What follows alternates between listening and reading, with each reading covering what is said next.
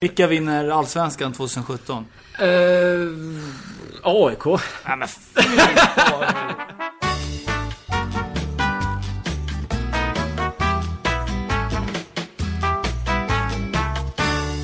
Poddpremiär 2017. Den allsvenska podden.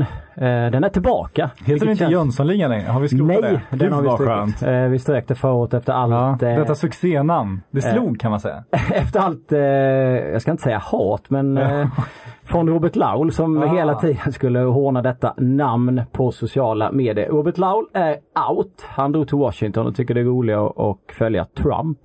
Där, så vi säger hej då till honom. Eh, istället så har vi ju, ni hörde precis eh, Patrik eh, Bränning. Han har ju en stor poddrutin. Inte så mycket i den allsvenska podden dock. Nej, jag har hållit mig borta från den så länge Lauro är här, Ja. men nu, nu Men det vågar man sig in. Känns stort att vara tillbaka. Ja, det är ju stora skor att fylla. I kroppsformen som du kom in på, ni är rätt lika varandra. Så det är därför du är med. Exakt. Ja. Sen har vi en debutant.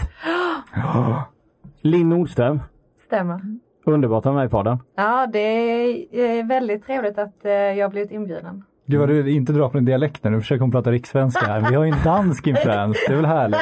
Det täcker ju hela Alltså, Sverige. dels försöker jag låta lugn, Ja, vilket jag inte är. Nej. Och dels försöker jag inte prata så mycket skånska, vilket blir väldigt svårt. ja exakt. Ja, så jag, okej, men jag lägger ner med den. Ja. Ja, det, var, det var första två sekunderna. ja, men det var, du lyckades. Ja. Vad hände med i onsdags och i torsdags och i fredags? Eh, I onsdags. Ni dialekten igen. Ja, eh, Allsvensk podd. Vi ska gå igenom några lag. Ni hörde i början när eh, jag och Linn träffade Mange Eriksson. När han inte var helt nöjd med att eh, jag tror att AIK vinner guldet 2017. Ska ni tippa också innan vi drar igång eller? Ja, ja, vi har gjort den här tippningen till Allsvenska Bibeln som vi Ja. kommer nu. Ja. Cross promotion som vi jobbar så hårt med. Ja. Eh, måste, man måste ju säga Malmö FF. Det känns ju bara Varför då? Ja, men de har ju störst resurser, de har fortfarande ett, en intakt trupp, de har sista året med de här CL-värvningarna. Det, det, de har ju allting. AIK har ju visserligen större resurser nu också, men det känns ju som det finns frågetecken i en lagdel som vi kanske kommer återkomma till. Om Magnus Persson får tåget att rulla direkt. Eh, jag tror inte Magnus Persson behövs så mycket, det känns som de har eh, avverkat diverse tränare. Ett tåg utan förare. Exakt. Ja. Och, men Linn tror på... Eh, Jag tror ju definitivt på, på Häcken. Ja. Ja. Är det något lag också som Malmö bevisligen har problem med så är det Häcken. Så om det är de två som eh, ska slåss om det så blir ju Häcken det segrande laget. Riktig journalisttippning att tro på Häcken. Nej, Jo men eh, alla Jag journalister har alltid som har en gjort det. stark nej jag på var Häcken. ensam på Sportbladet eh, Ja. om att tippa dem. I år ja. Men jag tror att eh, Stare kom in med den eh, defensiva kunskapen eh, som Häcken behöver. Och eh, så har de kvar det offensiva från Gerhardsson. Nej, jag tror, det kom, jag tror att jag har tippat helt rätt. Jag tycker annars att eh, vi börjar med Stockholmslagen och det här eh, avsnittet. Känns ju Det kommer bli populärt ute i landet. Det här är. Stockholmsblocket helt enkelt. Och då börjar vi med Djurgården. Ja. Eh, profilstarkt, minst sagt.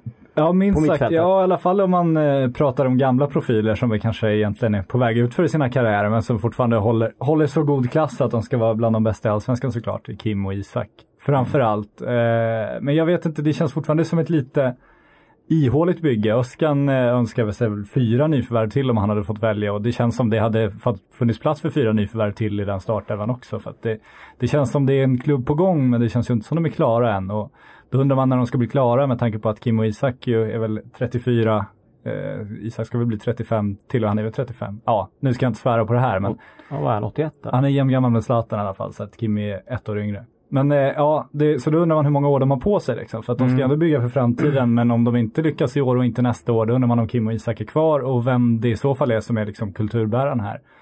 Så det finns vissa frågetecken där tycker jag ändå. Ja men det kan jag hålla med om att de eh, profilstarkt är det. Men att eh, bygga för framtiden är väl inte riktigt det som de kan ha siktat in sig på, på i år. Sen eh, hur väl det faller ut det är ju det är svårt att säga. Man kan ju inte kanske både ta hem eh, stora profiler och bygga för framtiden utan någon gång får man kanske välja och det är kanske det de har gjort. Ja, men det har de gjort. Men frågan är om då om, om just med tanke på Kim och Isak är ju såklart bland allsvenskans bästa i år. Förmodligen allsvenskans bästa målvakt, förmodligen Mm. allsvenskans bästa mittfältare.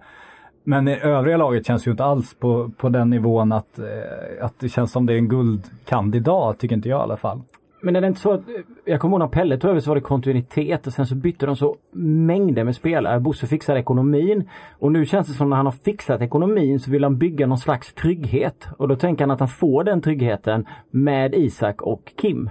Och Ja. sen så efter det så hoppas han hitta lite guldkorn igen då som han har gjort i Olunga Exakt, och det eh. Ja, Musekvi och sådär. Absolut, men just ekonomiskt undrar man också över de investeringarna för att Kim och Isak har ju pengar och aldrig kommer Mm. få tillbaka förutom i Nej, det är årskort såklart. Och Det känns ju tråkigt att sitta och bäsa värvningar så Kim och Chelsea med liksom, för det, det är klart de ska ta hem dem. Det hade jag Absolut. också gjort om jag styrde Djurgården och det är klart att det är supervärvningar.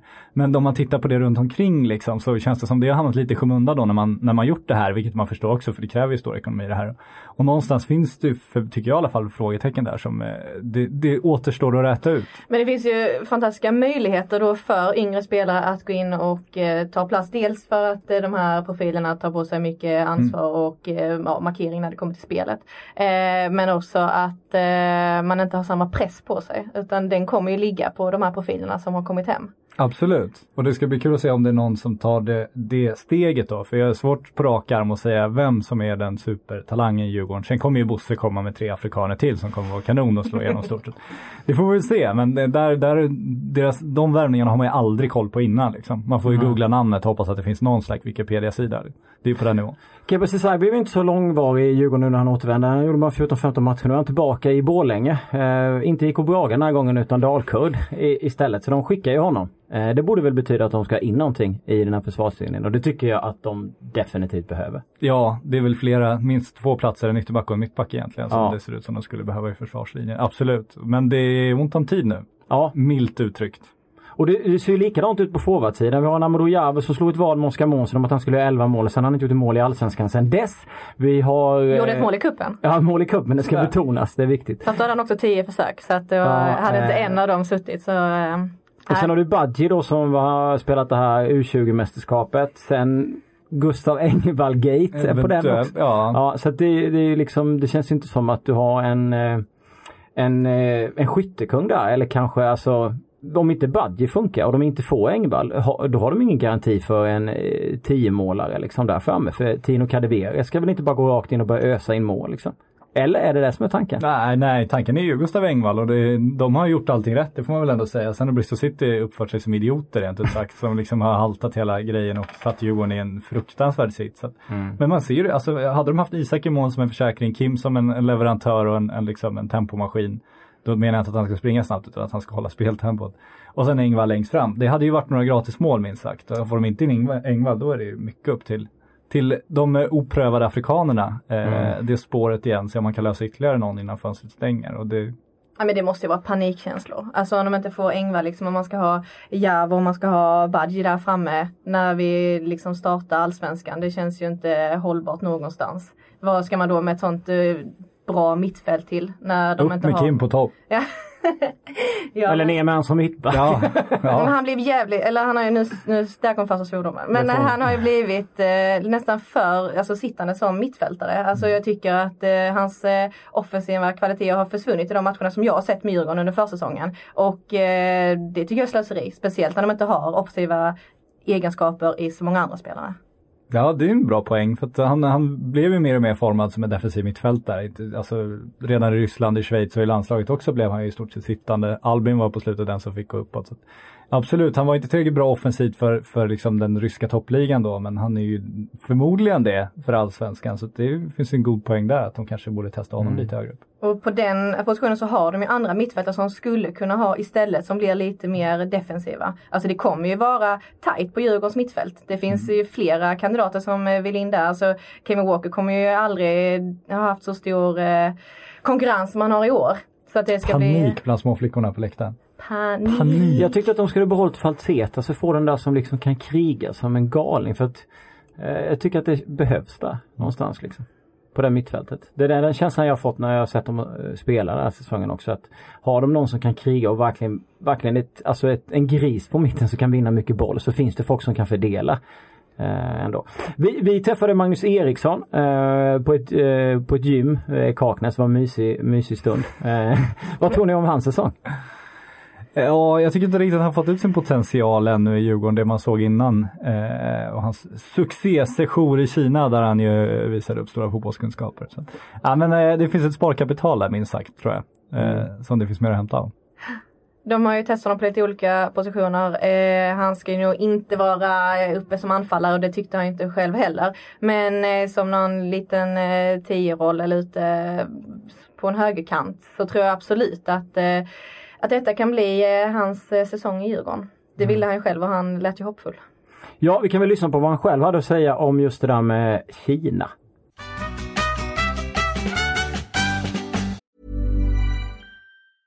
Cool fact a crocodile can't stick out its tongue. Also, you can get health insurance for a month or just under a year in some states. United Healthcare short term insurance plans, underwritten by Golden Rule Insurance Company, offer flexible, budget friendly coverage for you. Learn more at uh1.com.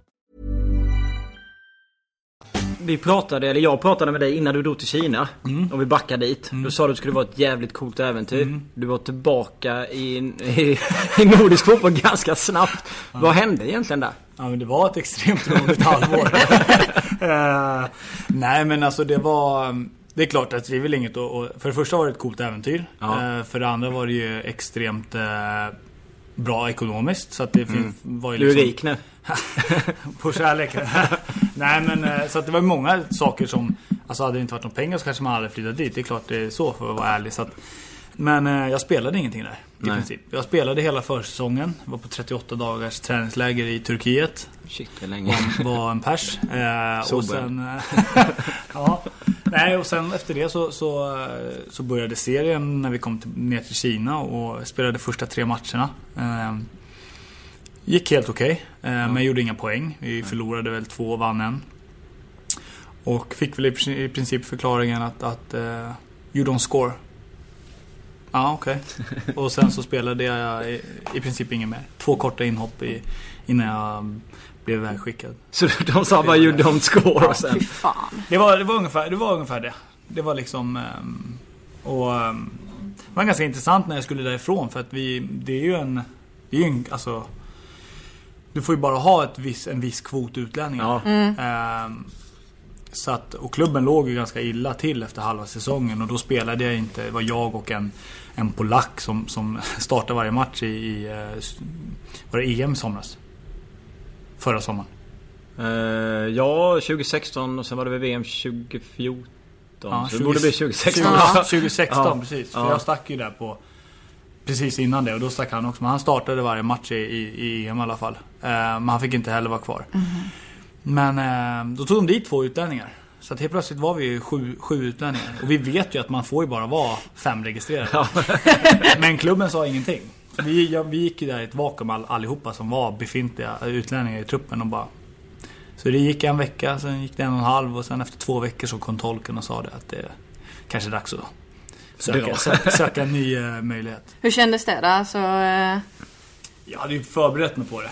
Ehm, sen var ju jag en, en nästan ja, deras största investering. eh, den klubbens största investering någonsin. Så att, eh, någonstans så hade man väl kanske så här, de kanske behåller den ändå men, men det, jag var ju inställd på att dra. Eh, så att eh, det var några, några tuffa dagar där. eh, som, eh, som tiden gick och, och sen så flög jag hem till Sverige på, på semester. I förhoppning om att lösa en ny klubb. Och sen löste sig allt praktiskt ganska, ganska snabbt. Eh, med Bröndby också. Så det var, det var, ja, det var lärorikt. Mådde man dåligt under den tiden eller? Nej, inte dåligt. Nej. Eh, det är klart, på ett sätt så ser man det som ett misslyckande. På ett sätt ser man Känns det lite orättvist behandlad att man inte Mm. fick chansen riktigt. Men, men det är ju svårt att tycka synd om sig själv när man sitter i, i, eh, borta i Asien och, och, um, och tjänar bra med pengar och liksom får Mm. ändå på något sätt leva sin, sin dröm om att vara proffs. Så att, eh, nej men alltså det var, nej inte tycka synd om sig själv men man ville väl kanske visa lite mer men det var, ja. känns som att du har landat här i Djurgården i Stockholm. Ja, verkligen. Det här är ju det här jag har familj och vänner och, och eh, blev väl, väl mottagen av, eh, av Djurgården som förening med fans och, och folk runt omkring och i Djurgården så att det känns, eh, känns som, som mitt hem. Eh, det är mitt hem nu och, och eh, jag trivs och njuter varje dag över att få vara här så att det, det känns jättebra.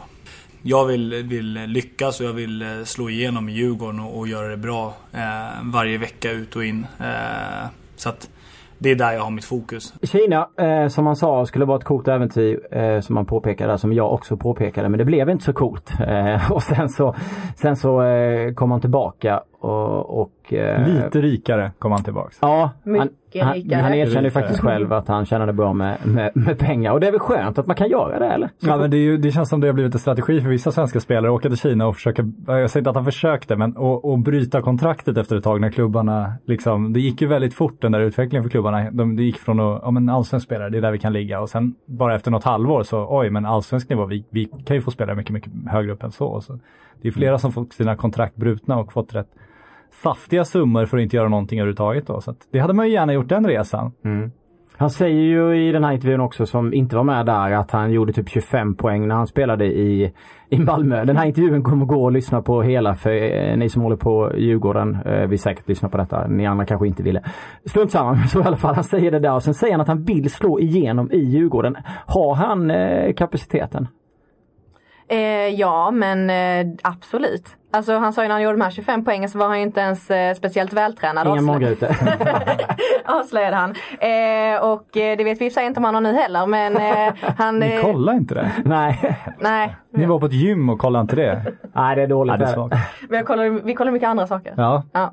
Nej men eh, klockor och sånt pratade vi om, Ja, om, vi, okej. om ni ska ta utseendemässigt. Ja. Eh, men eh, jag tror absolut att detta kan bli en bra säsong för honom i, i Djurgården. De eh, behöver honom och jag tror att eh, det är inte alls är negativt att de här andra profilerna då som har eh, värvats in eh, kan ta lite av det här ansvaret som han ändå fick förra året när han kom som en prestigevärvning till Djurgården. Så ehm, ja, nej jag tror fan på Mange Eriksson i år alltså. Hur många poäng? Han tog det själv 15. Ja då säger jag med 15. Där kör Javo 11 då. Javo 11. Ja men 11, det är en rund och fin siffra. Som Javo lov att göra mål. Det får man göra poäng. Absolut. Han trodde ju själv också att de skulle hamna väldigt, väldigt högt upp. Eh, Spelar de tendens att tro det om sina egna lag innan säsongen? Det, det är lite genomgående. och att de skulle fixa ett och annat derby. Ja, det har spelare också en tendens att tro. Det där är så sjukt egentligen hur man hade 2-0 mot eh, Bayern förra året och ändå tappa liksom. Ja men det snackar jag om att det fortfarande gjorde ont i hjärtat och det kan man ju verkligen förstå för den matchen hade de ju liksom eh, i en ask. Och det var ju en eh, otrolig vändning av, eh, av Hammarby.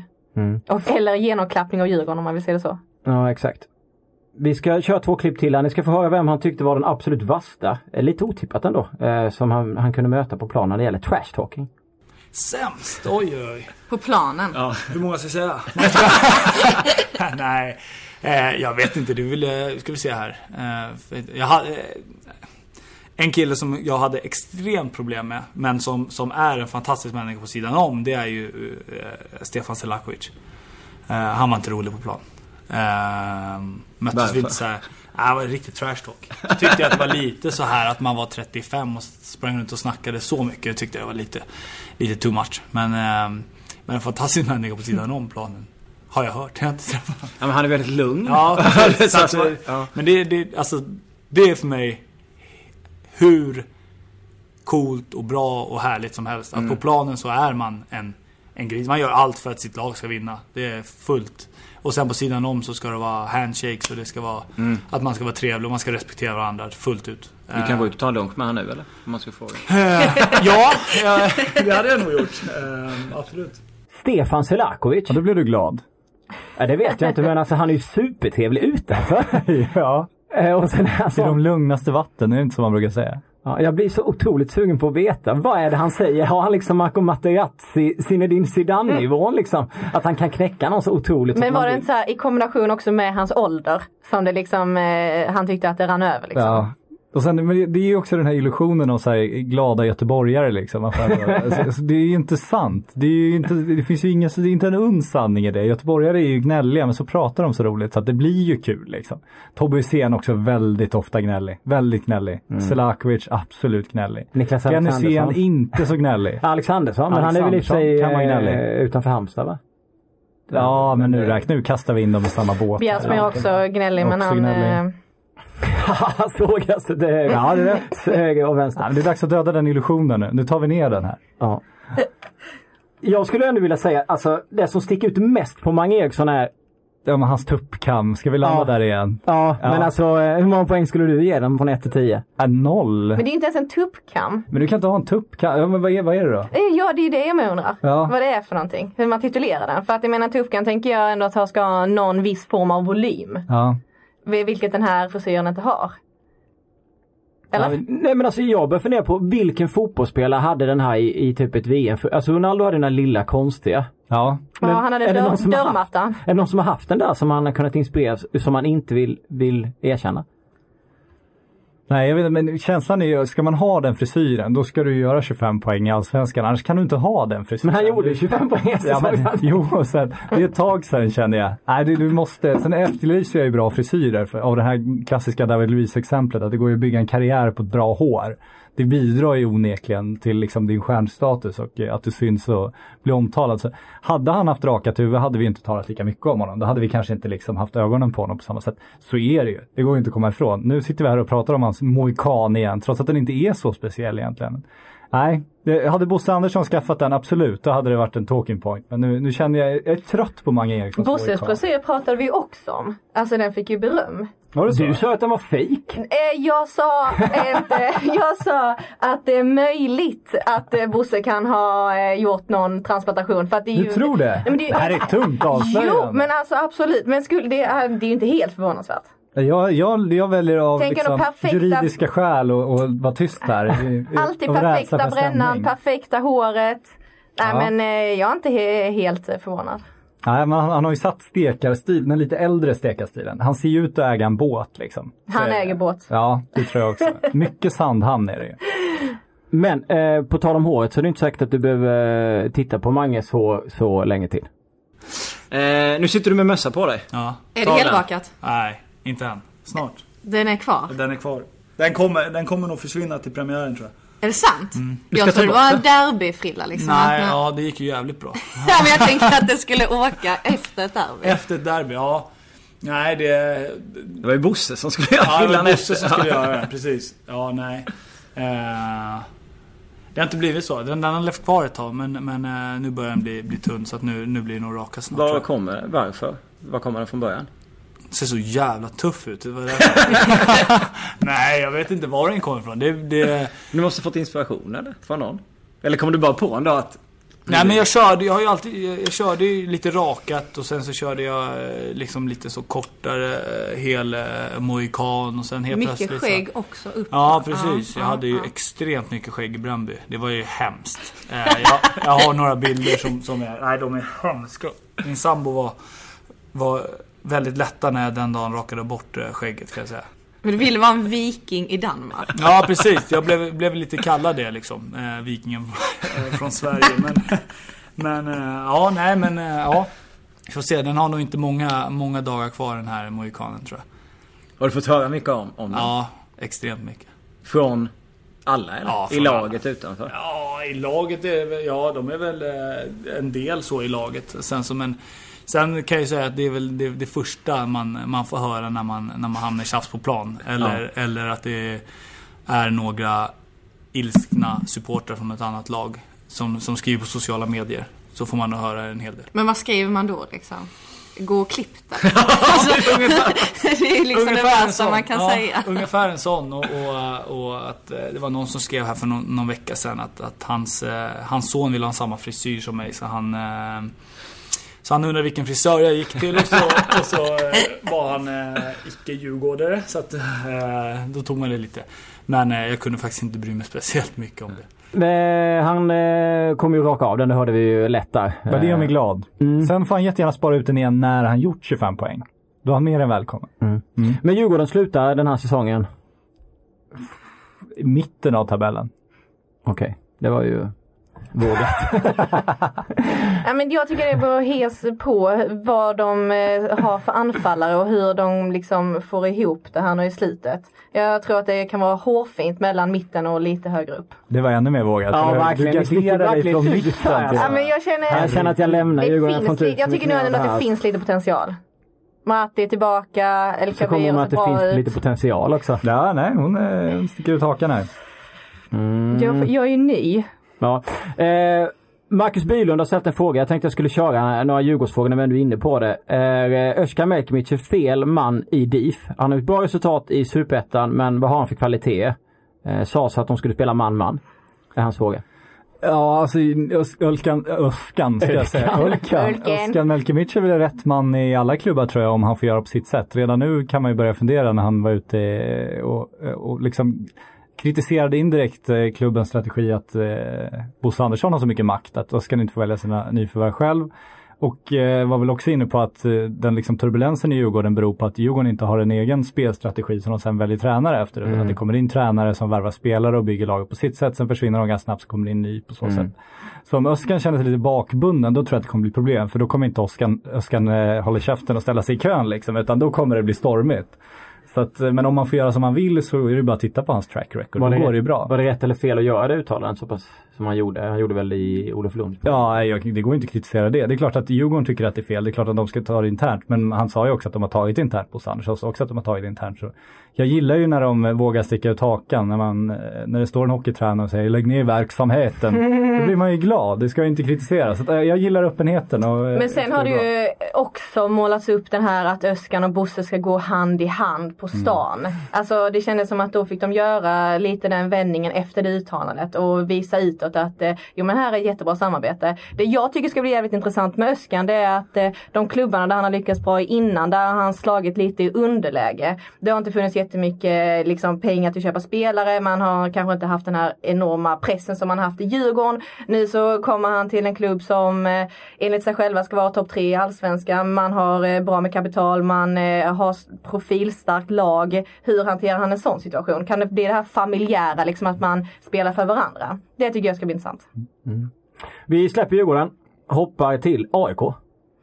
Känslan där är precis som i Djurgården. Det finns mängder med bra mittfältare. Eller? Ja. Ja, det känns som de är tillsammans med Malmö Allsvenska spelades trupp. Det känns som de senaste åren att de har liksom halkat på målsnöret lite för att de inte haft eh, den typen av bredd. Nu känns det som de har hur mycket, som helst att ta av. Tyvärr lite för många taget spelare i anfallet. Men annars så eh, känns det som det är en guldtrupp de har. Så är det ju.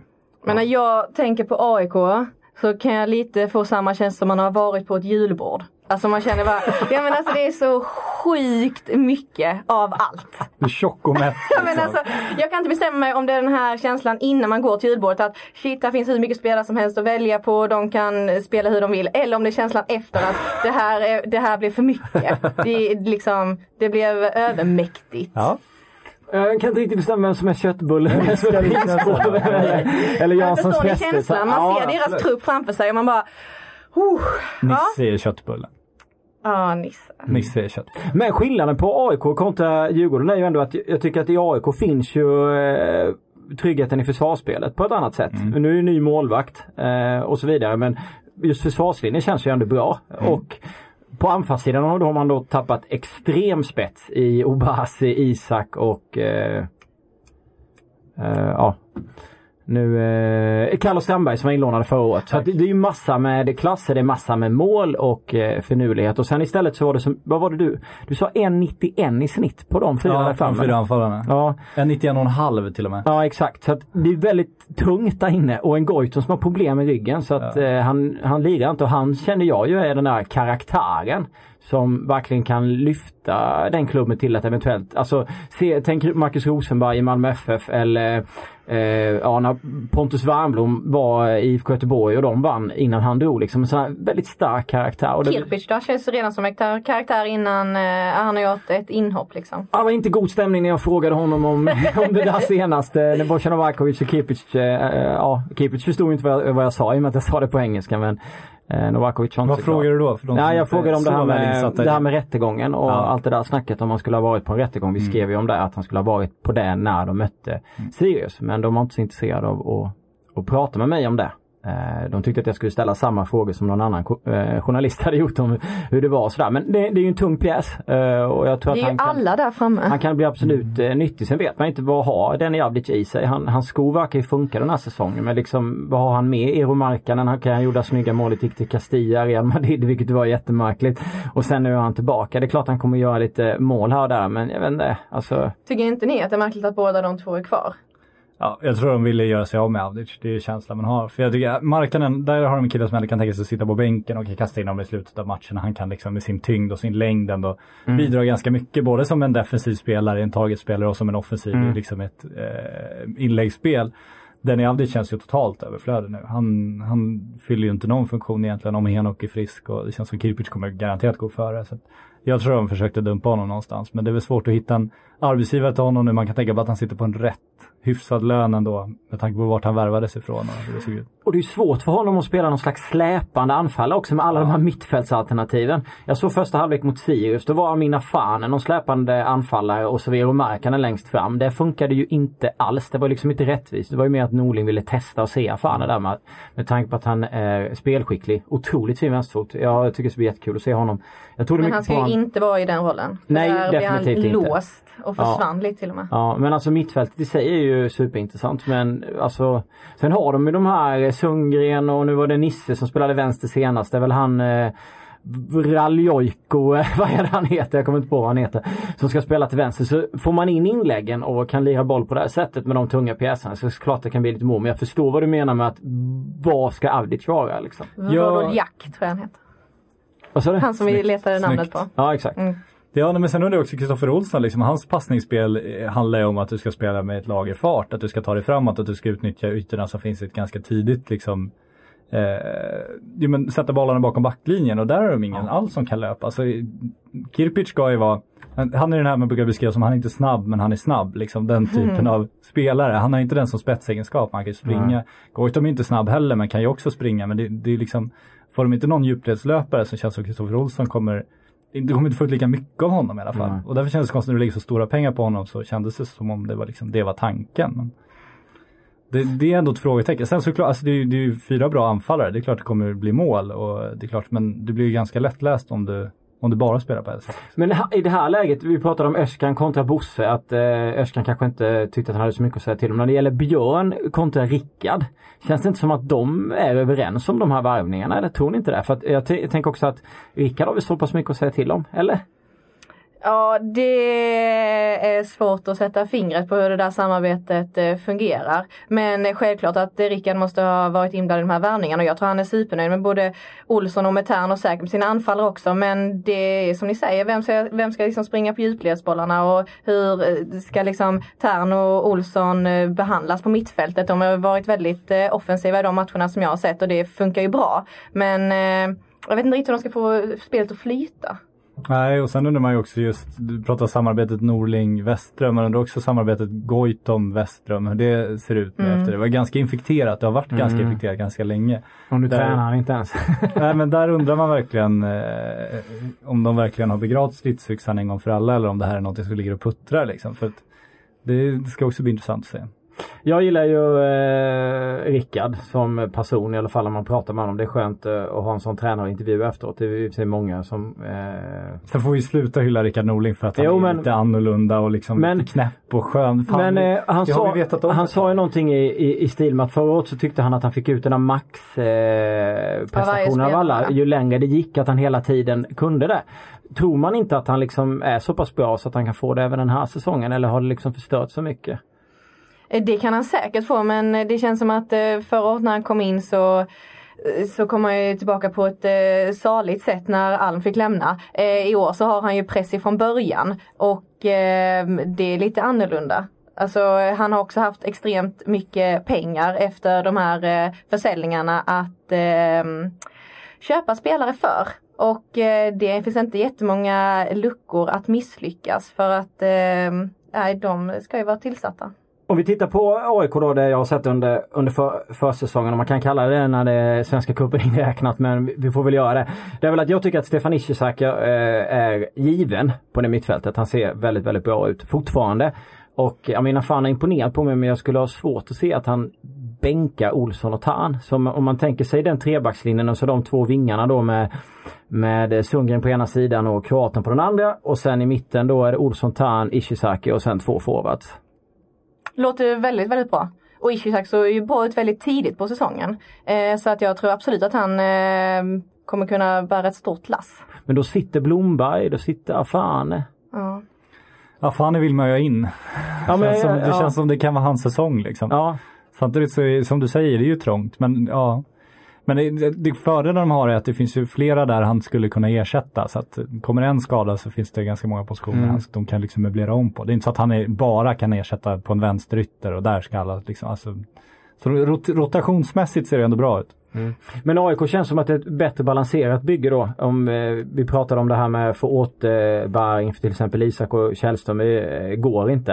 Eh, det går inte att sälja dem igen eh, på det viset. Liksom. AIK känns bättre med Kristoffer Olsson som man eh, eventuellt efter ett bra U21-EM kan sälja. Tan, Tan är bara inlånad Ja. ska jag vilja säga. Och sen då Ishizak får du inga pengar för men Afan och Blomberg kanske funkar och sen forwardsen. Cupid kan du nog få Ja. pengar för om han, eh, om, de, om han får den utveckling de hoppas Mm. på. Man undrar ju varför de fick honom så billigt och det kan ju ha med den här rättegången att göra om man bara ska spekulera vilt. Mm. Så att, eh, och där finns det ju också frågor för AIK att svara på som kanske inte riktigt gjort. Alltså hur man resonerar som förening. Egentligen om, eh, när, när liksom du har den här typen av bakgrund och så. Det är klart att det finns kritiska frågor att ställa där som inte känns som de rätt ut lite. Men rent krasst ekonomiskt kan ju det vara en jätte, jättedrömaffär för dem. Och fick göra mål direkt i sin debut liksom. Lite Mm. självförtroende på det. Så att eh, nej men jag tror eh, Kirpich kan bli eh, riktigt rolig att följa. Men precis som ni säger så vill man ju in Afane någonstans och det är det är tajt på det mittfältet men jag vet inte, de kanske inte känner sig helt tvingade heller att köra med Olsson och Tern direkt. Alltså det är, väl, det är klart att Tan är ju inlånad som sagt. Så att Ja. skulle man märka att Afane då funkar väldigt, väldigt bra och du har kontrakt med honom och du vill göra en bra affär med honom. Då tror jag att han får lira före Tan. För alltså av, en, av den eh, sakens skull. Eh, om man tänker sig liksom att ja, lånespelare och så vidare. Men han är väldigt rivig och slitig i Tan liksom. Så att du, han, han är nog en väldigt, väldigt bra inhoppare om du vill, om du vill byta liksom mönstret i en match och så vidare. Så tror jag att han funkar jättebra. Jag vet inte om han skulle kunna spela som ja, kant eller så vidare. Ja, ja, svårt att säga men det kanske han skulle kunna funka. Skulle nog, sen skulle hans eh, klubb bli ganska grinig rätt snabbt om han satt på bänken lite Jo, för en gång. Så, ja, så att det var lite diskussioner. Ja, så får han åka någon annanstans och spela fotboll med Ödegård igen kanske Ja. i, i Heerenveen.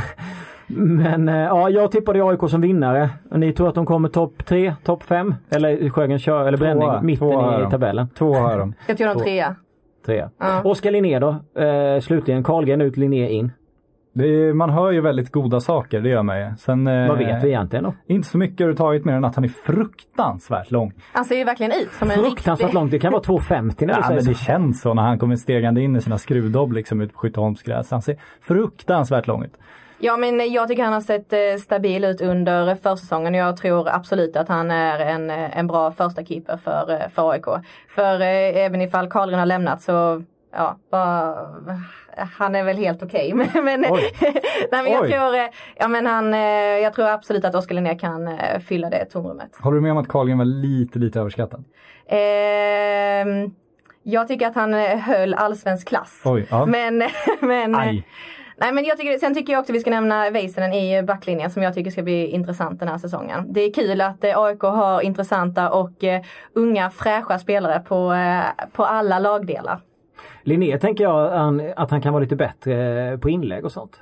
Ja, till och Men med. längre. Jag tror man är fruktansvärt lång Ja. känns det som en ganska Eh, bra. och det är klart en fördel. Jag tror att eh, eh, framåt sett så blir de nog eh, också bra på fasta. De känns väldigt eh, Mm. farliga Ja, på herregud. just fasta situationer Absolut. framåt. Ja, Och så, så långa jävlar där framme alltså. ja. Känns som ett vidrigt lag att möta. Ja usch ja. Verkligen. Sen har de ju förlorat under försäsongen. Alltså det, de eh, följer 0-3 mot eh, Häcken till exempel. Så att ja, alltså bara för att de känns jävliga att möta så är det inte säkert att man nu kommer ju vinner. Häcken vinna SM-guld uppenbarligen. Så att, Exakt. Så det var ju inte så konstigt Nej. kanske. Exakt. Nej. Men eh, okej, vi, vi släpper AIK eh, och så promenerar vi vidare. Vi tar eh, och sticker till Uppsala, tänker jag. Och så kör vi Sirius istället. Vad vet ni om Sirius? Vad känner ni inför Sirius? Eh, jag kände, jag vill prata innan att Sirius är kanske det lag man har sämst koll på kan man säga. Jag tycker hela klubben har väl alla väldigt dålig koll på. Det är mycket snack om AFC och, och deras eh, Ryssholm som liksom har betalat dem upp för seriesystemet och det är så avskyvärt att de sponsrat dem hela vägen. Och, men Sirius har ju haft sin miljardär Bengt Ågerup som gjorde stora eh, pengar i, medicinska branschen som liksom täckte Eh, han påstår att han gått in med totalt 50 miljoner kronor på deras väg upp. När de låg i division 1 så täckte han underskott på 5,8 miljoner kronor en säsong, nästan 9 miljoner kronor en säsong. Så att där har det ju liksom, men de- den har ju gått helt obemärkt förbi bara för Ja. att det inte det är en annan typ av klubb. Det känns mer genuint klassiskt svenskt. De har en historia, de var i allsvenskan på, på 70-talet och sånt där. Så att Därför så har man ju missat det på många sätt. Men, men hans pengar är ju borta från och med den här säsongen och förhoppningen är ju där att det- det ska, ska bära sig nu med publikunderlaget i, i Sveriges fjärde största stad och sådär. Men det här familjära och det här att det här miljardären kanske har glömts bort lite. Det tror jag är mycket tack vare tränaren Kim Bergstrand. För att han är så familjär och mm, liksom eh, genuin. Så fort man hör intervju med honom. Och eh, Det tycker inte Pelle Olsson är alltså? Men Måste du ställa alla mot varandra? Nej men jag gillar eh, Kim Bergstrand. Jag tycker det är kul att han är kvar och jag tycker att eh, Ja men det är kul med Sirius även ifall vi såg ju förra året kanske en, eh, en väldigt ovanlig trend när eh, det gick så bra för de allsvenska nykomlingarna. Eh, så känns det ju inte riktigt som att det kommer, eh, kommer bli i år. Nej, jag tror ju både AFC och Sirius åker ut. Men eh, Sirius gick ju upp, eh, vilket var mer väntat än att AFC gick upp. De hade ju rätt många år där de var bra i division 1 och de var högt upp eh, i Superettan. Det var väl, eh, vad tror var det tredje säsongen som de gick upp. Jag kommer ihåg när de hade Johan Arning spelade väl där och då blev de klara i division 1 och då tänkte man bara att nu promenerar de upp inom två, tre år. De hade bra lag under en lång period. Så de kanske till och med skulle gått upp tidigare även om Kim och, och Lagerlöf har gjo- gjort det bra där. Men när jag såg dem mot AIK så kändes det som ett väldigt fysiskt lag. det var den känslan jag fick. Ja, och den känns som ett sånt ged- gediget bygge. Du, Ja. du kollade längden, hur många var det? Det var... Ja, det var väl 500, 180 eller 600, Ja. 180 eller sånt där. Jag blev förvånad att det var så många. Nej men det, men det känns som, men framförallt tycker jag det känns som ett välbyggt lag. Du säger ju själv Kim Bergstrand här. Alltså han är ju, de, det måste ju vara den klubben med mest kontinuitet i, kanske i allsvenskan år. Alltså Lagerlöf och Bergstrand har ju varit där hur länge som helst. De var ju där när, när Arning kom liksom, när de spelade division 1 till och med tror jag. Så att de har ju verkligen fått bygga i lugn och ro och det tog fyra säsonger för dem att komma upp från division 1. Det tog tre säsonger från, från superettan. Det tror jag inte är fel utan då hinner man ju ställa om och liksom anpassa även klubben efter situationen. Det, det är en sak att ha ett lag som är bra nog att gå upp i allsvenskan. Det måste vara en organisation också. Det låter klyschigt att säga men, men så är det publikunderlag och så för att klara av det. Och nu är en ny arena på gång. Och, så att eh, jag tror att de stannar kvar. Håller sig Oj. kvar. Jag tror att de kommer att etablera sig i allsvenskan också. Jag tror Oj. mycket på Sirius. Du tror mycket på Kingsley Sarford då, eller vad han heter, mittfältaren som gjort mycket poäng. Ja, mycket snack om honom och framförallt på tränarteamet som jag tror eh, kommer överraska många och kommer vara jävligt smarta. Så att, eh, med den tyngden och den, den tryggheten som ändå finns i klubben och kontinuiteten så vill jag tro att det kommer gå bra. Så du tippar dem på... Eh, 13 plats. Okej. Mm. Håller du med där eller? Nej, jag tog eh, att eh, Sirius tyvärr får, eh, får lämna oss. Men eh, nu Det som känns skulle dö. Men lämna den allsvenska podden då. Stenhårt. Ja. Nej men ja, nu kanske du har övertygat här lite. De har ju ändå eh, Filip Haglund som har kommit in och förstärkt Moses eh, tillbaka. Eh, så att, och de har inte fått så många som har lämnat eller? Nej, det är inte känslan i alla fall. Jag har, inte sten... jag har ju knappt följt dem i Superettan förra säsongen. Jag har lä- läst på nu, men jag har mest läst på om klubben och så. Och man har ju hört väldigt mycket gott om Kim Bergström och Thomas Lagerlöf genom åren. Eh, deras resa har man ju sett. Och De fick väl behålla håll, Daniel Jarl, var inte det lite snack om att han eventuellt skulle gå? Ja, men, men känslan är ju att de inte har haft de där liksom stjärn... De de har inte gått upp med hjälp av enskilda spelare som pangat in 25 mål och gjort en sån här Göran Marklund-säsong i Superettan utan gammal referens där. Mm, Eh, utan det har ju fungerat på ett annat sätt och det är väl också att de har fått behålla. De de vill behålla. Mm.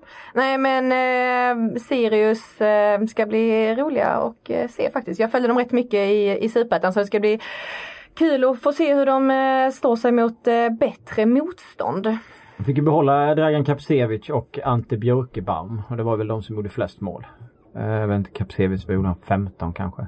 Och sen låg han lite under. Men alltså det är svårt att säga nu men Kapsevic har väl spelat i Allsvenskan tidigare utan att göra något större. Har jag för mig. Nu bara drar jag en eh, gammal eh, ja, Bonchansning. som bonchansning att han har varit i typ så här Norrköping eller Åtvid eller, eller någonting. Eh, stämde inte alls. Gävle har han varit i. Bland annat Brage, Huskvarna, Östersund. Jag har för mig att han spelade allsvenskan med Gävle. 2010 till 2012.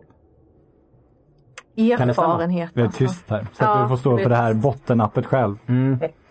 Ja, jag får la skämmas för det då om det är fel. Men jag, jag tror att det är rätt i alla fall. Men tycker du det Eh, är kul att Sirius är uppe i Allsvenskan?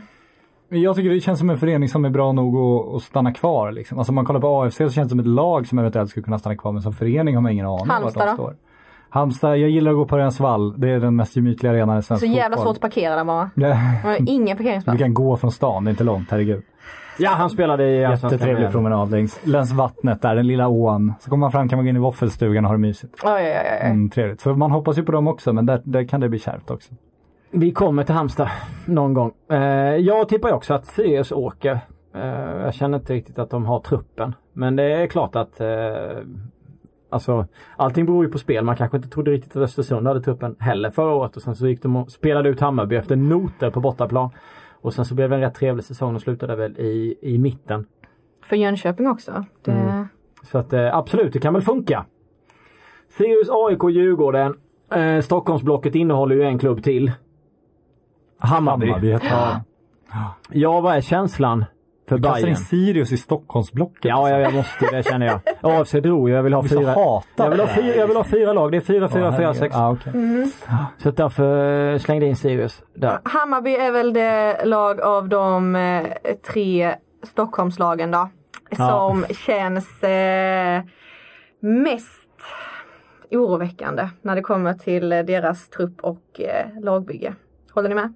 Ja, men hur tänker de den här gången undrar man? Nu är det en ny utländsk tränare och visserligen en, en väldigt hyllad så och kanske Och inte en dyr. och dyr och inte från USA. Så, men alltså vart är långsiktiga strategin? Nu går sportchefen igen och så bara, jag tycker bara liksom hur de, hur de tänker kring fystränare gör mig orolig när de ersätter en gammal handbollsmålvakt med en brottarvärldsmästare. Liksom. Alltså, jag, jag, har ingen, jag har ingen insyn i vad de kan om, om fotbollsfys. De kanske är jätteduktiga båda två men, men det blir hela tiden beslut som känns som de är ganska så här amatörmässigt tagna. Och när jag hade som bäst koll på Hammarby var när vi grävde deras styrelse för ett antal år sedan och det var ju skrämmande sakerna som kom fram, liksom, alltså de fakturer som genomförts och beslut som tagits. Så det känns som det är liksom en samling goa killar från Söder som eh, har älskar sin klubb på alla sätt och vis men ofta så landar man i att det är många beslut som, som känns väldigt konstiga. Men det var ju där man trodde att Mikkelsen skulle komma in. Liksom Mm. med sin bestämdhet och det var så här en eh, en prestigetränare som kom in i en lite luddig klubb. Men eh, jag ser inga som helst eh, liksom strukturella tankar ifrån hans sida. Åtminstone inte om man kollar på vad som har kommit in eller hur det sett ut på försäsongen.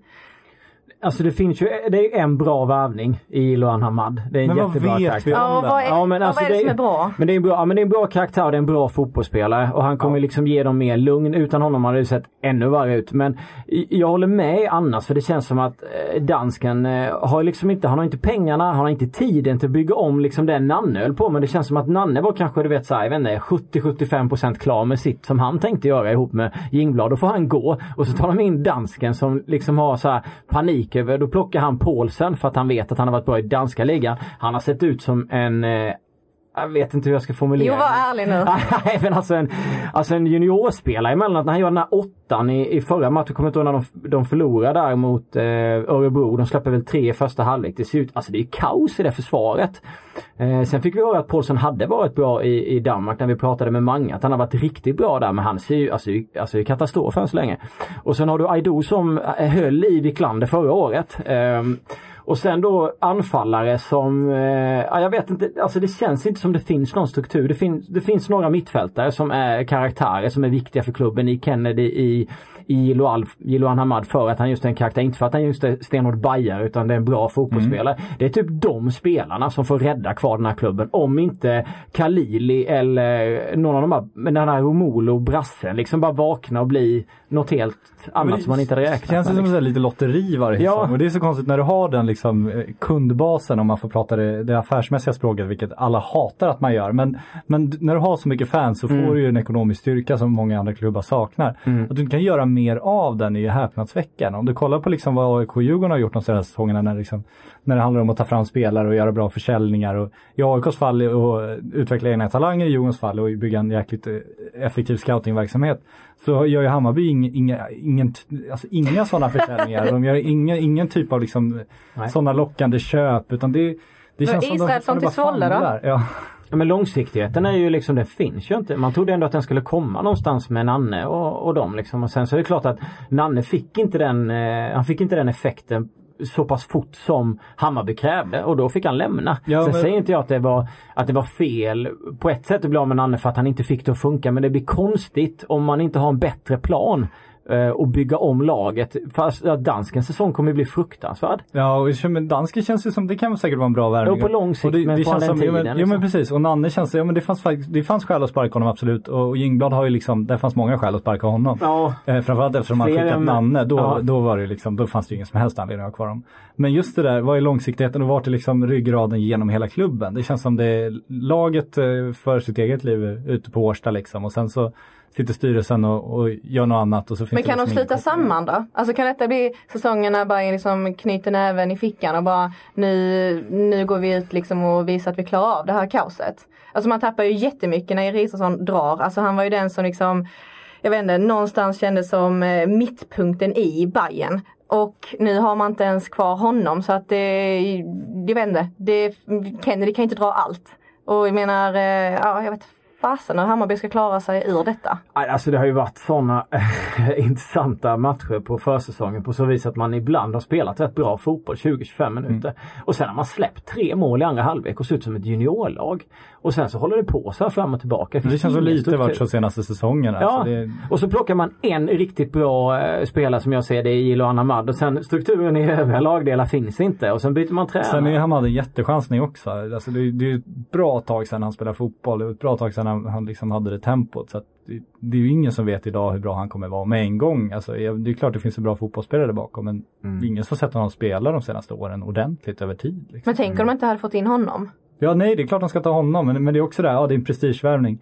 Ja, absolut på grund av hans historia, men Malmö FF, det var inte Gilloan som sa nej till Malmö FF, det var ju Malmö nej, FF nej. som inte var intresserade av att ta in Gillo Hanemad nu. Så att, Hur mycket prestige är det, hur många klubbar var det egentligen som drog honom? Det vet inte jag. Nej. Det känns, på honom själv låter det som det var hela allsvenskan, men jag är inte lika säker på det. Nej men det sköna med han annars är också att han är en, en bra eh, person runt Ja, omkring. absolut. Ja. Superprofessionell, Ja. jättebra Så jag tror karaktär. att det, det, är nog, det är nog härligt för Bayern att ha en sån eh, intervju. Ja, han kommer göra allt för ja, att det ska han, gå står bra, ju, han liksom. kommer ju stå där Ja. och ta liksom, stryk och svara på frågor och annat om det går dåligt. Liksom. Det är det man vet om honom och det är en skön spelare att ha på så vis i... eh, Ja, han är ingen dålig fotbollsspelare. Han kommer säkert göra jättemycket bra saker också. Det är bara det att när den här värvningen blev klar så var det ju väldigt stora rubriker och liksom det kändes som att eh, Bayern hade liksom eh, värvat till sig en riktig guldspelare och där är vi ju inte i riktigt. Men det blir alltid stora rubriker när en, eh, en Stockholmsklubb värvar en, en hemvändare. Hatar Alltså, pressen alltså. Ja, vi är, vi är ju vid det liksom. Ja, Men Nanne var ju ofta inne på att eh, det skulle, liksom, det skulle plisas, pu- publiken skulle plisas av spelarna på planen. Mm. Kan det vara ett problem för Hammarby att ha sånt otroligt tryck? Det är kanske en konstig fråga men alltså. ja, men det är ju alltid det, det finns ju två sidor av allt, klart kan vara det. Men samtidigt med det det tillför, den energin tillför och den ekonomin det tillför så känns det som de borde kunna göra mer av det. Oavsett. Och det är en luttrad publik så att... eh, Ja, och de ställer inte så höga krav. Nej, det är det jag menar. Nej, precis. De, vet, de vet mer hur det känns att inte lyckas än att Ja. lyckas. Vad tror ni om de här eh, Dusan Jajic, eh, Leo Bengtsson, Isak Lidberg, brottare? Ja, brottarsonen. Den ska Ja. vara väldigt lovande. Sen är ju alltid ryggmärgsreflexen, det låter extremt negativ här, men det är när det kommer upp en väldigt fysiskt stark ung kille, då är min ryggmärgsreflex att jag vill vänta tills han gör det på seniornivå. För att det är klart han är bra på juniornivå när han ligger så långt fram fysiskt. Då, då har du en jäkla fördel. Så att jag vill se hur han är mot seniorer, men det man hör är ju lovande såklart. Vem gör målen? Padibba? Ja, vem ska göra målen för Hammarby? Ja, Padibba kanske. Om det inte är någon annan som, eh, som vaknar till liv. Romodo, Ima Khalili? För mig känns det helt otroligt att Khalili vann han skytteligan ett år. Han känns inte som att han mår bra i Bayern. Han spelar inte så mycket heller. Nej, nej det, det finns många frågetecken där. Inte bara anfallslinjen kan man väl säga. Men ja, de får väl överraska. Ja, exakt. Ja. Då, nu ligger liksom allt upphäggat för en eh, fet överraskning. Att vi ska få fel här inne. Sjukt vad negativa vi har varit runt Hammarby. Ja, så var det. Men man blir frustrerad. Det beror också på att man ser att det finns en sån klubb där bakom. Så det skulle kunna bli så bra. Då, blir man ju, då ställer man ju så höga krav. Eh, och man vill så mycket av det att det blir frustrerande liksom att se att de bara att de misshandlar sitt underlag liksom. Skulle de få in, skulle det funka med tränaren och man sportchefsmässigt skulle göra ett bra jobb med den publiken så skulle det kunna se hur bra ut som helst för dem. Ja. Alltså det är inget snack om det. Om de skulle gå riktigt, riktigt bra så skulle de ju också dra in pengar i Europa med tanke på att det är så mycket publik. Alltså de sk- skulle kunna bli mycket pengar som helst. Och det är fundera över sin akademi igen som Ja. i flera år fått kritik för att de satsar alldeles för resultatinriktat och som inte heller levererat särskilt Det så mycket inte- bra det kommer inte spelare. fram så många. Nej, så där, där finns det jättemycket att göra också. Det, det känns som det, det firas många Sankt Erikscupsvinster på Hammarbys kansli men det blir inte så många som Jag gullar. hittade en gammal artikel med Harry Sleitenen och Björn Rudström. Den här eran som var så lovande. Ja. Det känns som att det var länge sedan Hammarby fick fram någon som var... Det är det Kennedy. Nej, jag ska inte ta det. Erkan, Erkan! Ja, Arkan ja. Han, tänk om han hade kommit hem och varit Ja, prestige. herre, han skulle bli president, president ju Bayern. Ja. Ja. sagt. Låter lovande. Ett 4-3-3 med Hamad, Kennedy och Arkan på mitten. Ja, fan skulle Zlatan komma. Det blir råkapare. kör. Vad tippar ni Bayern? 11, ändå positiv på så sätt. Det gör jag med. Oj, snyggt. Jag tror att jag tippar dem ja, 11 eller 12. Det känns ju som att Rörande överens. kommer de med bättre än så så gör de det riktigt, riktigt bra. Ja, samtidigt som de, de borde ju kunna undvika nedflyttningsstriden så dåligt. Jag tycker inte jag Nej, det tror jag inte att de ska behöva vara med och slåss där nere. Nej. Erik Karlsson, tycker ni att det finns något lag som måste varva något mer innan premiär? Ja, Hammarby. välj ett lag. Hur många, vilka? Nej, men alla mer eller mindre. Finns det någon som har en komplett trupp? Det Malmö har väl en relativt komplett trupp men de har ju en massa utgående kontrakt nästa år så att det är väl dags att börja fundera där också. Djurgården har ju också, eller jag menar eh, Göteborg. IFK Ja. Göteborg har ju också extremt många utgående kontrakt. Så att eh, de eh, borde också eh, förstärka upp lite. Börja fundera lite. Men vi är inne på AIK, man, alltså, de tippar de tvåan, tycker ändå att det finns utrymme för anfallsförstärkningar, fast det inte gör det om man tittar att de har fyra så pass rutinerade anfallare, så kommer det inte bli det. Men, men en djupledslöpare, alla behöver väl värva. Egentligen, men det är väl fotbollen i stort, det är en klubb i världen som inte hade mått bra av att förstärka på någon position. Liksom. Diplomatiskt. Ja, eh, vi satt där förra året mycket. Det var, då var det mycket Boman och Laul och Laul sa att det var en låg eh, nivå på allsvenskan och jag och Boman eh, försökte bemöta hans eh, uttalanden. Känner ni att den, eh, den allsvenskan i år kommer bli bra? Är det, är det bra trupper? Är det bra spelare? Känns det liksom bättre i år än i fjol?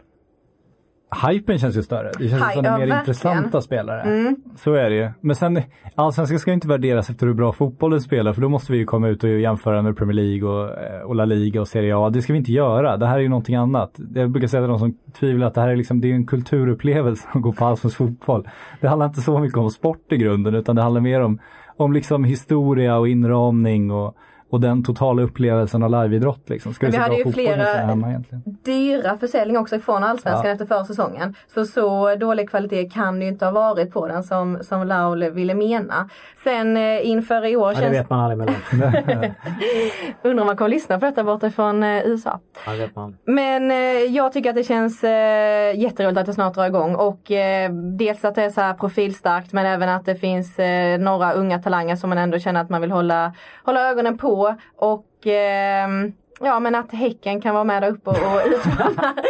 Kän- Känns också som att det ska bli eh, roligt. Jag tycker eh, Lind ska få ett reportage om Häcken. Ja, herregud. Alltså. Eh, på lördag kommer Bibeln och den ska vi givetvis gå igenom. Eh, kolla betygen och mycket annat i den för att eh, döma Boman har nog satt många. Han får stå till svars för det sen. Douglas undrar vem som vinner årets skytteliga. Oj, vilka svar. Ja, fy fan. Ja, mm. Vem som kommer vinna årets skytteliga? Jag skulle inte förvåna mig om Kirpic tar det. Liksom. Ja, Jag, jag vet, jag har alldeles för lite kunskap på honom. Sett honom. Jag har inte sett honom någonting innan han började spela i Sverige. Men det känns som en sån, ja. Det känns som det skulle kunna vara en sån kille som är lite för bra för allsvenskan. Eventuellt. Det är en ren chansning. Men det är någonting i mig som, som tror att det kan vara så. Du har ju sagt att Häcken ska vinna så du borde vi säga Paulinho. Ja, men eh, jag tänker att Häcken, eh, ja absolut Paulinho, han har ju liksom sett pigg och, och bra ut men det är någonting med Kirpic och det är någonting med det som han, så det är Du kan mittfältet. inte också ta Kirpic. Nej men jag ska... Med anfall. Nej, men då tar jag Paulinho. Men jag tror att eh, Kirpic är ett bra alternativ. Speciellt man tänker på det understöd som kommer få ifrån den här eh, offensiva eh, mittbackslinjen. Mm. Jag säger Jeremejeff. Om nu Malmö ska vara där uppe så får det väl bli han. Viktor Hartsberg. Vem blir årets nyförvärv i Allsvenskan efter Johan Battisson? Men om, man, om man har tippat Kirpic som skyttekung är det svårt att eh, Då blir det han, säga eller? någon annan liksom. Ja. Så att, ja. Ja. Men Kristoffer Olsson för AIK får- igen så är det ju Ja, nu var du snabbare än mig, men jag tror också- Du kan inte ta samma. Jag tror också att det ska bli eh, Olssons eh, säsong. Alltså han får vara i en klubb nu där han trivs och han får spela, han får förtroende. Och eh, nej, men jag tror att Olsson kommer göra mycket gott för eh, AIK. Nu säger man ju knappt några Malmö-spelare bara för att man är så trött på Malmö-spelarna för att det är liksom inte så mycket nytt där. Men, men förmodligen kommer ju alla de här grejerna hittas i Malmö ändå när de har ett SM-guld.